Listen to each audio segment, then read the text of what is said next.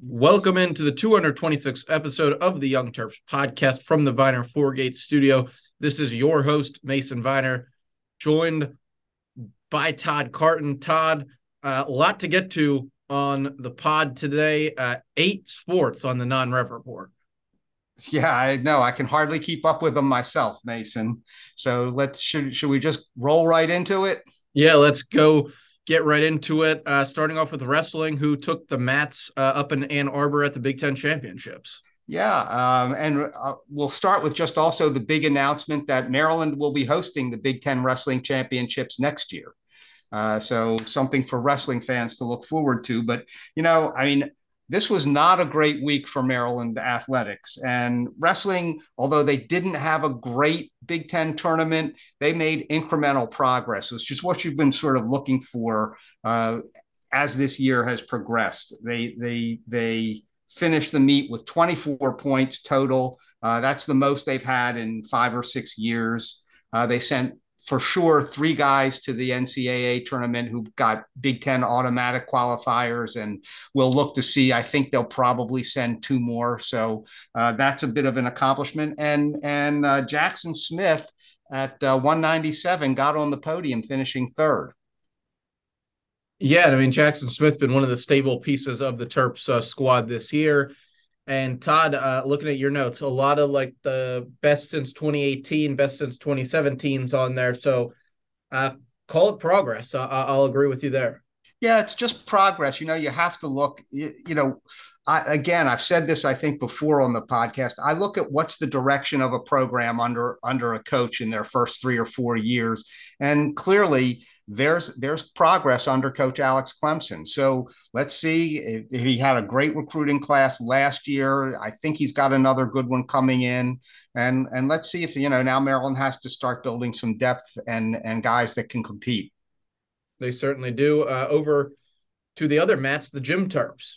The Gym Terps. That's right, another set of mats, and uh, you know they went out to uh, back to Nebraska where they had beaten Nebraska head to head earlier in the season, uh, and and just I hate to say it, man, they just they just laid an egg. They had by far not just their the, worst of the season, not just the worst in a while, the worst, the lowest score of the season, and um, you know that was a little troubling. Dropped them from 21st to 25th, but they really bounced back in a big way. They went up to Temple, and I don't know if your uh, brother would might have been there. I don't know if that's one of his sports. Uh, but uh, they were they were up at Temple for a meet on Friday where they scored a 196.6, and then they came home on Sunday, had senior day, and nearly ticked off that 197 that would really show the the progress and maybe move them get them in a position where they might be able to move into the top 16. Uh, 196.95, which so you can't really get any closer than that and and not quite make it. But they they're back up to 21st in the country uh, based off of those two meet scores. Yeah, and as Todd mentioned, uh, the Terps just with a pair of matches or meets left this season, and then they'll head out to Iowa uh, for the Big Ten championship. 36 teams qualify for the tournament. The Terps uh, number 21 in the country right now. Uh, over to the courts, Todd. Uh, tennis was down in sunny Florida. Yeah, they they were and uh, ended a I think a seven match win streak after they had lost a few weeks ago to North Carolina, who was number one in the country. They faced the number 50 team in the country, at least according to the most recent ITA tennis rankings that I saw. Um, and and the, the Florida International Panthers, FIU Panthers, I believe they are. And you're a Florida guy, am I? Is that right? They're the Panthers. They're either the Golden Panthers or the Panthers, but Toddy got the main part of it. okay, well, uh, well, one thing we can say for sure is that the Panthers weren't falling down in front of the Terps. They held up their end of the bargain and and swept Maryland out of out of Miami for nothing. Yeah, and the Terps uh, move on to open up Big Ten play Saturday against the number 72nd ranked Indiana Hoosiers. Uh, they'll follow that up with a match against number 57 Purdue uh, Sunday. And uh, the Terps uh, on quite a bit of a road trip. Um, that is the first of six more road matches before Maryland yeah. returns back to yeah, College had, Park. In April. Exactly. They had seven straight road matches beginning with that match at FIU. They are literally competing on the weekends every weekend in March. They do not play a single home meet in March, uh, have a single home competition in March. So um, we'll wait and see. You know, they'll they they do get finally get back with a, another Big Ten match in uh, April the second, but we'll get to that. I'm sure we'll have a podcast or two in between now and then. We sure will. Uh, women's basketball, Todd, uh, trip to the Big Ten tournament, but uh, a win and a loss. The Terps fall to the eventual champions, the Iowa Hawkeyes. Yeah, they the the Terps got off to a really nice start. Uh, they had the double bye. They finished, and there's a lot of talk. Uh, everybody should be familiar with the talk of double byes in the Big Ten tournament. And uh, Maryland did have a double bye, went in as the third seed. They had been tied with Iowa. Both teams finished 11 and three, one to one head to head. But Iowa only played Indiana once and beat them. Maryland, or no, Iowa played played Indiana twice, was one and one. Maryland only played them once and lost. So be, by virtue of Iowa's better record against Indiana, they had the two seed. Maryland had the three, and that Maryland played a very much improved Illinois Illinois squad who was one and seventeen in conference last year and finished eleven and seven this year. To give you an idea of what their coach did in in the, her first year. Um, and Maryland, what they did, it was it looked in some ways a lot like the the game at College Park, where Maryland trailed at halftime actually in the game at College Park, and then went on a massive something I don't know thirty seven to eight or something run in the sec in the third quarter. They did something similar in this game and just kind of put the game away in the second quarter. Yeah, and then the Terps uh, would face Iowa for a third time this season yeah, Iowa got off to a great start. They got out to a, a an early 12 point lead, um, but Maryland kind of scrapped back. Um, they they were within five at halftime. The third quarter was basically even. They were down by seven. Uh, the Terps got even at late in the game with a, a little over uh, two minutes to go. I think it was uh, 79 all. Iowa came down, found Gabby Marshall for an open three. Caitlin Clark had a drive and an and one. Suddenly they were down by six. Maryland responded with the, scoring the next five, but they they then couldn't quite close it out and get over the hump. Um, I thought, as as I said in my notes to you, Mason, um, I really thought that the difference between this game and the College Park, the game in College Park, and the game in Iowa actually was that Maryland played the two losses against Iowa in Iowa's style and at Iowa's pace. Maryland has the, the capability of scoring a lot of points, but they need to do it generating off their defense. And they don't, they didn't do that here. They, they, they just kind of played at Iowa in this one of these. It was a, a, a what an 89 to 84 game. And that's not a game that Maryland is built to play this year.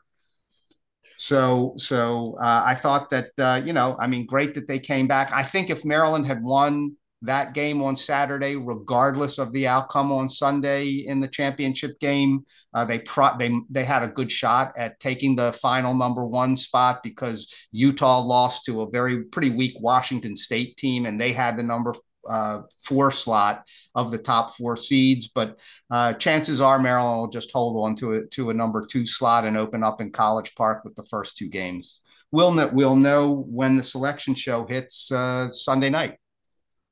Yeah, we sure will. And Todd, just quick shout out to the Iowa fans who broke multiple Big Ten tournament attendance records uh, over the last week. Yeah, absolutely. Well, the tournament tournament was in Minneapolis, so that's a pretty short, relatively short drive from Iowa City, uh, or a very easy flight. I guess it's almost like probably like a commuter flight. And and they showed up, and of course, uh, you know, I, I can totally disrespect the state of Iowa and say if I had a chance to get out of Iowa and go to Minneapolis for a few days, I'd jump on that chance too. Hey, I, I think Iowa City is a really nice place.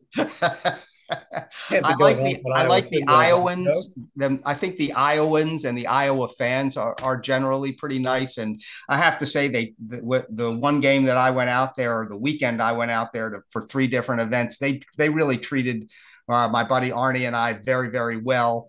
Uh, friendly, open, everything you'd want from a, a an opposing fan base uh, I was not impressed with Iowa City. And I've spent a lot of time in the state. Uh, there are a couple fit play, nice places in Iowa, just like you can find nice places everywhere. But uh, I guess maybe I'm a little more of an urban boy. All right, over to the baseball diamond. Well, where Todd, it has been uh, less than good for the Terps over the past week. Yeah, you know, Mason, I mean, you know, Maryland came in, I think, ranked as high as 13th in some of the preseason polls. And uh, Rob Vaughn certainly put together a schedule that was going to challenge them. Uh, when they they dropped a, a they actually came off of three straight losses here. They went down to first. They went down to Mississippi, who I think is the defending national champs, rated number four, ranked number four in the country right now, and they surprised Ole Miss, the Rebels, in their first game, beat them nine to two, won Jason Savacool uh, National Pitcher of the Week award, but then they lost the next two. They came home, kind of got their their footing under them a little bit in a midweek game against Delaware that they won relatively easily, and then went out to another tournament again out in Minneapolis the same weekend as as the Big Ten tournament, and they played Ole Miss again followed by number seven Vanderbilt, and then followed by a game against an okay Hawaii team, and they dropped all three. Um, Terps fell behind Vanderbilt. Where I was going with this was they that, so that's a really challenging schedule. Those with excluding the game against Hawaii, you have five of your first ten games against uh, top ten teams either on the road or at a neutral site. So they're not even coming to your house to do that. So that's a really challenging schedule that Rob put out for them. So you wouldn't expect Maryland to get off to a great start. You would have maybe expected them to uh, beat Hawaii, and they had a, law, a midweek loss a couple weeks ago to West Virginia that was a little disappointing. And they actually fell behind, I think, uh, six to one, five to one, or six to one early against Vanderbilt, came back and had a lead, had a 7 6 lead into the bottom of the ninth. And uh, unfortunately, and Rob Vaughn said, I take responsibility for this. He had Nigel Belgrave pitching and Nigel Walk, the uh, leadoff hitter. And he and Vaughn came out and said, I shouldn't have sent him back out for the ninth inning. And Vanderbilt scored two runs to walk it off and win eight to seven. And then the, the Terps just, I don't know if they were had a little bit of a hangover from losing that lead or exactly what was going on with that. But uh, they came out and were just utterly dominated by Hawaii, losing nine to three. Yeah, Terps got four and seven on the season. That tournament up in Minneapolis was played at U.S. Bank Stadium, uh, where the Vikings play. I, I didn't know, but uh, apparently in the original design, they built the stadium to be able to fit a baseball diamond in it. Yeah, I don't. Yeah, I got. I I got to tell you, Mason. I didn't. See, I think BTN Plus actually streamed those games, but I didn't have a chance to see them because there was men's lacrosse, there was women's lacrosse, there was basketball, there was all kinds of stuff going on. So I didn't really have a, a chance to see it, but I heard that that uh, the configuration of the field was kind of strange. Um, you know, yeah, it was a bit strange, but uh, interesting fact just to throw out there playing baseball in a football stadium yeah yeah you know well they play football games in a baseball stadium right they play have a the pinstripe bowl in yankee stadium and so you know i guess if you can play foot, ball games in a baseball stadium, you can do the same. And you're certainly not going to be playing baseball outdoors in uh, late February, early March in Minneapolis. no, no, you aren't. Uh, Todd, over to the lacrosse field. Terps uh, men's and women's team both take uh, top 10 losses at home. Uh, yeah, that we'll start with the men. Uh, you know, they fell to three and two on the season. Uh, triple overtime. Uh, I think Wayne called it a thriller uh, in in a text to me at one point during the game, is it, or just before it went into the overtime, he said overtime thriller or something, and it was a thriller. There's no question that it was an overtime thriller. It was, I don't think, a classic game. Really, something of a defensive struggle. Neither team. I may, maybe they were affected. It was very windy in College Park Saturday, and maybe the wind affected uh, uh, the game somewhat. Um, you know, it was it was a back and forth game all day, Mason. It was, and and the Terps uh, attack again puts up a poor shooting performance at times uh, in the game. Three for twenty shooting. Um, Terps just not generating from the attack line, but uh, the second midfielder for Maryland uh, generates a ton of offense. Yeah, it looks that way. I, you know, I mean, the Terps shooting in general has been, you know, I think they had 55 shots total in the game against Notre Dame, if I if if memory serves from the sort of the final uh, stats that I saw on this on the big video board at SECU Stadium, uh, you know, and they only they only scored uh, you know 12 goals, and I think Entenmann had 12 or 13 saves, so they barely put half their shots on goal. But you know, I, I said to some people, and and very open about this. You got to think about it in perspective. When you spent the last five or six years and you've been watching Matt Rambo and Jared Bernhardt and Logan Wisnauskas, three of the last four or, or five Tewaaraton winners, and that's that's who you're you're running on through your attack. You get kind of spoiled.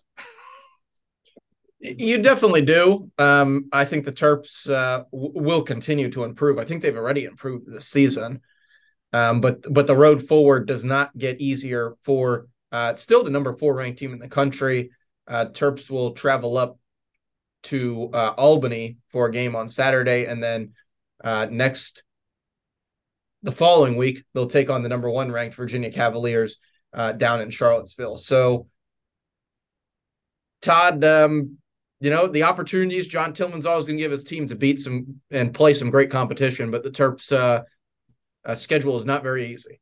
Yeah, it, it's not, and and uh, I, w- I do want to say on on this broadcast on this podcast, Mason. I just want people to know because a lot of people were sort of fr- that I've talked to were a little frustrated because Maryland against Virginia last year happened at Audi Field, and people were feeling like, hey, Maryland gave up a home game for the big event at down at Audi Field on a more neutral site, and now they're traveling to. Um, uh, uh, Virginia to play the the, Cav- the the Cavaliers, and I have to say that I, I know from hearing this directly from John Tillman that they worked very hard to reschedule that game at Audi Field, but there were complications that prevented Virginia from being able to agree to play at Audi Field. So Tillman then said, "Well, we'll play the game down in Charlottesville." So, uh, but they did. They really did intend initially to schedule. They wanted that that Audi Field thing, uh, event to become an annual event. Uh, so we'll move on and. Uh, we'll go to the the women's team who lost not only at home but they lost a, midweek game on the road after they beat Florida 14 to 13. Uh, they came back and, and fell eight to seven to both James Madison at, in, down in Harrisonburg and to Denver, who is now 6 and 0 and has jumped up in the polls to number four, number five. I don't remember uh, as the Terps fell out of the top 10, uh, but they lost by the same score, 8 to 7. Yeah, Todd, this team right now is is struggling on the offensive side of the ball. Three and three on the season, number eleven in the poll. Um, not the season, in my opinion, at all that many expected out of uh, Cathy Reese's squad. No, but the the one the one solace bit of solace that I'm taking out of particularly the last two games is that although Maryland is still struggling on the off, uh, offensive side of the ball, and all. And I think there's a book out on how to play Maryland and how to attack that, how to con- contain their offense. Uh, that that Cathy and and Caitlin Phipps need to sort of coach their way around. Uh, but the defense looks like it's starting to shape up kind of the way you would want Maryland's defense to be and the way we expected it to be preseason. I mean, they've only given up eight goals in each of the last two games. And and um, Maddie uh, uh, Emily Sterling seems to be coming around in goal a little bit. She was much better against uh, Denver than she had been in the games leading up to that. She was just one under 50%, just the last shot that got by her. Otherwise, she was kind of at 50%. So she's getting better. The defense is getting better. And that's where we really expected Maryland to shine early on. So, yeah. Uh, I, I 100% agree with that. That that is an important thing, but you know when your defense is giving up eight goals a game or eight goals against two top 10 opponents or top 20 opponents you're going to expect to win one of those games so i agree with you there todd offense is letting the team down but they'll, they'll find a way to you know score 10 goals a game by the end of the season yeah, you hope so, Mason. I mean, right now, I they they just look a little kind of watching them play. They look a little disconnected. They try to force some passes, and in a way, like the men's team, they really lack effect an effective dodger. Uh, or or when they get a dodger, the the slide the the the off ball uh, weak side attacker or midfielder isn't getting into the space where the slide is coming from and doesn't leave a great passing angle. Yeah, couldn't agree with you more. You know, you got to move well off the ball, especially in the women's lacrosse game, and and the Terps just not exactly coordinated right now off the dodge, and, and that that'll kill you in in all versions of lacrosse. Yep, absolutely. Todd, over to softball. Uh, uh, I guess the lone or one of two bright spots uh, in in the non-rev report. Yeah, I guess. I mean, gymnastics you have to consider a bright spot. Uh, wrestling a, a slightly less, maybe a, a, a, 50 watt bulb instead of a 100 watt bulb or something. Uh, but softball, and as my my buddy Dan said at the at the uh, women's game lacrosse game on Sunday, hey, Maryland's become a softball school. Um, the the soft, Terp softball team traveled down to Greenville, North Carolina, uh, to play in an East Carolina Invitational tournament, and they just dominated the tournament. They not only came out five and zero, oh, but they outscored the opponents by a collective uh, something like thirty eight to two, and and had uh, four straight shutouts. They had four shutouts in the first four games and and held uh, ECU scoreless in the fifth game actually until the fourth inning. So their pitching was just dominant. Yes, it was, and and that and that's a thing that will win you a lot of games in softball. Absolutely, absolutely. So you know, I mean, the Terps had, had fallen out of the top 25 based on a, a rough weekend when they were down in, in Texas the weekend before. Uh, they lost a couple of games uh, they to Baylor and to Minnesota. Uh, so they, they came out of that tournament two and three and and uh, pushed them out of the top 25. I don't know if this competition is strong enough to get them back into the top 25, but at least it says that that Coach Montgomery has sort of righted that ship and they, they're really uh, attacking the ball well. I mean, you score five, uh, 38 runs in five games, you're attacking the ball pretty well too, regardless of the competition. Yeah, the Terps are. They're scoring uh, a lot of runs right now, and and a team that's just much improved over uh, Coach Montgomery's time with the program. Absolutely. So they're they're they sit at fifteen and four right now, and they have uh, uh one more non-conference uh, road swing. They'll go down to Lynchburg uh, for five games in three days. I think they only play Liberty once over that period. Um, I I don't have the schedule in front of me and haven't memorized it. There's a lot of non-revenue sports to keep up with, but I know they have five games in three days, and then they I think have their first uh, home series the following weekend.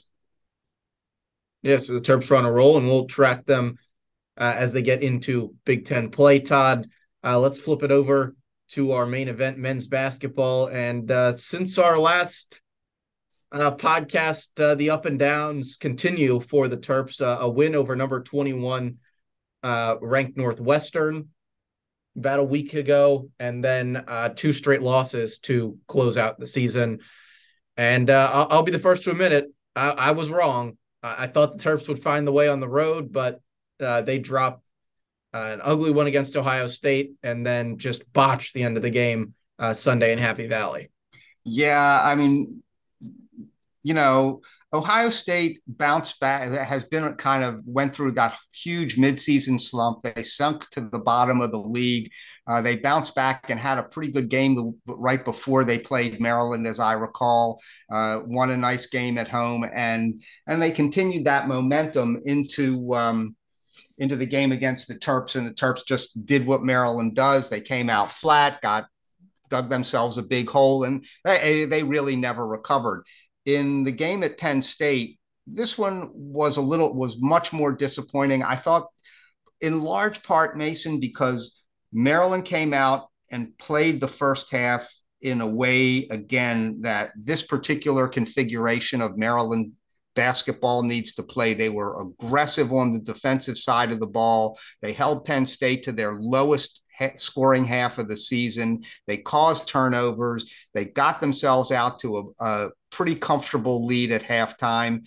And you know that they built up to as I think as much as as 15 plus 16 points at one point in the first half and had it even at 15 in the second half and then Penn State made the in, uh, inevitable run. You've got to anticipate when you go on the road that the home team is going to make a run, even if you're smothering them. And Maryland, I thought they lost their intensity on defense. They gave up uh, 43 points, I think, to Penn State in the second half. So they gave up twice as many points in the second half as they gave up in the first. Yeah, Todd, just going to run you through some numbers here from, from the Terps. Uh, they shoot 23 of 50 on the day, 8 of 22 from three, 10 of 12 from the line. They out rebound Penn State. Both teams pick up 14 fouls. Penn State slight edge and assist. Penn State slight edge uh, in the turnover battle. Terps win blocks, steals about even. But going back to the shooting numbers, Maryland shoots 23 of 50 as a team, eight of 22 from three, 10 of 12 of the lot from the line. If I gave you those numbers, would you? There's not really a thought in my mind that Maryland would lose that game. Yeah, absolutely, absolutely, Mason. I, I agree with you. But here it's interesting because you you mentioned that um, 10 of 12 from the line in the stretch run. Donta Scott missed a an absolutely critical free throw, one of the two yep. misses, right? These are at the end of the game. And yep. of course, you mentioned the rebounding battle. And why did Maryland ultimately lose that game? I mean, on the final play, why did the final play lead to a Maryland loss? Maryland lost because, again, I thought they lost their intensity defensively. They left Penn State's shooters open, and I think they they tightened up when uh, Penn State started making their run. And once Penn State got into got the lead under ten, it was a problem. But on that last play, what was the key difference? Who got the rebound? Was it Myles Dread that got the rebound? No, no, it was it was um it, it was not. It was but it was Penn State. It was number 11. I know I remember it was number 11. Um and and it was a guy I think that Jahmir Young had started to cover, and then he switched on to Dread, and then he, nobody got back out to to box box him out. The guy coming yeah, in, Camren Wynter, baseline. yeah, Cam, okay, um, and but you said Maryland had the edge in rebounding, but my point is that the key rebound, the rebound that they absolutely needed to get, they didn't get. Well, that is true. And they didn't even need to rebound it. I was talking about this today um, with a handful of people. You just bat the ball away in that situation. You do anything you can to keep the ball out of the opposing team's hands. That's the rule in every single sport in that situation. The Terps, they don't block out.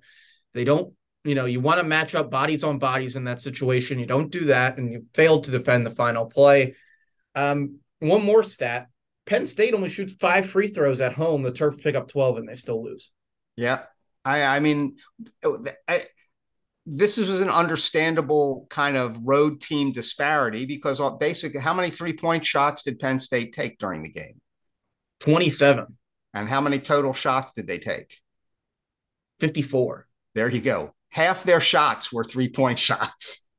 You're not going to get get a lot of fouls uh, when half your shots are three point shots. But and they're speaking of of another one. You know, here's a guy who I have praised all year for playing within himself, not making the the crazy bad the bad play, and that was and, and that's Pat Emilien.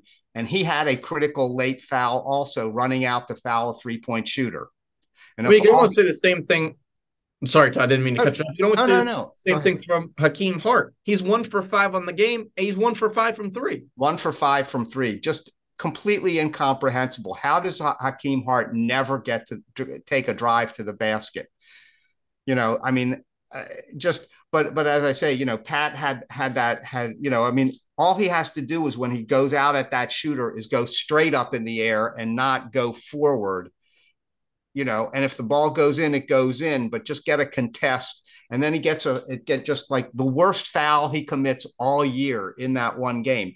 And I, again, you and I were talking a little bit before we started recording this. And, and as I said, I really feel like if Maryland had won the game, had held on to win the game at Nebraska, or had managed to complete the comeback at Purdue, or had managed to complete the comeback at Wisconsin, I think they would have won this game because I think, you know, we talked about the psychology of athletics and, you know, it gets in your head. They're making the run. Here it goes again. It's going to happen again. And, and that, that is, the fact that you start thinking like that is almost inevitable when you have no experience turning that into uh, a, an asset for yourself and your a team. win. Yeah, I, I couldn't agree more. I mean, it, it goes, I think, at every level of sporting. You know, down from your middle school and high school teams all the way up. If your teams don't win games in, in certain situations early in the season, or even if they can't find a way to pull one game out, those games later and later they just get tougher and tougher for Maryland to win. Um, but luckily enough, and we won't spend too much more time on this, the Terps, uh, well, they don't have any more road games. That's right. They have they have just uh, neutral court games from here on out. You know, I mean, the disappointing thing is, you know, uh, had they won, they probably would have gotten the double bye. Um, eh, you know, and, and, that can be helpful because then you only have to play three rather than four or five games. Maryland did get a bye, and and it looks like they will play. Uh, they play the winner of Nebraska and Minnesota, I believe. And Nebraska's a yep. team that's playing really well right now. In uh, so in the first game of the Big Ten tournament, and you know you got to say that Nebraska's probably going to be favored in that game, uh, given Minnesota's struggles for the year. Yeah, Minnesota, a team that's playing much better ball at this time too. But I definitely agree with you. Nebraska is not really a matchup that I want to see uh, for the Terps. Todd, I know that's one that you've been watching since uh, Nebraska made the trip to College Park earlier this year.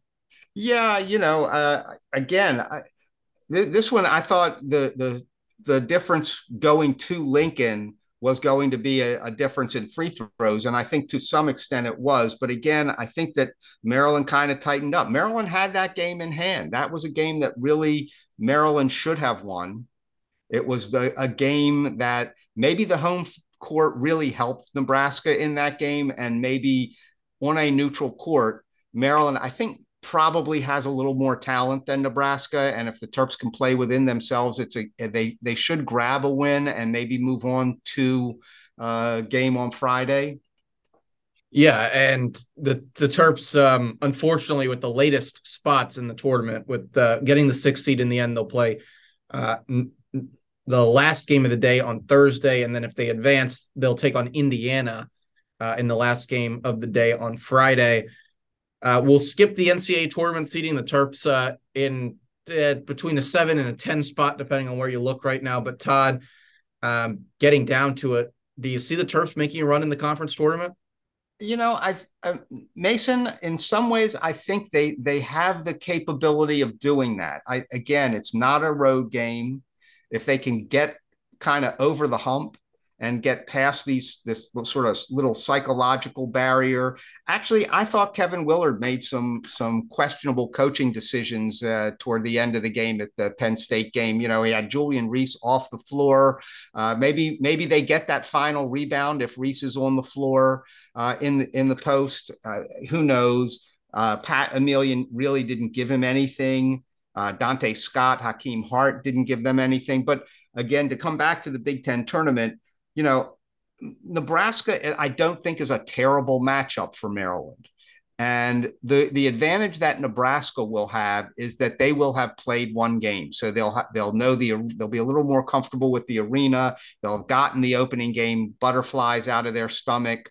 Uh, but then if Maryland can get by in uh, Nebraska, they'll have that same advantage over Indiana. Yeah, and I, and I think that's one of those things you see a lot in tournaments is, you know, the team that won from the night before comes out hot.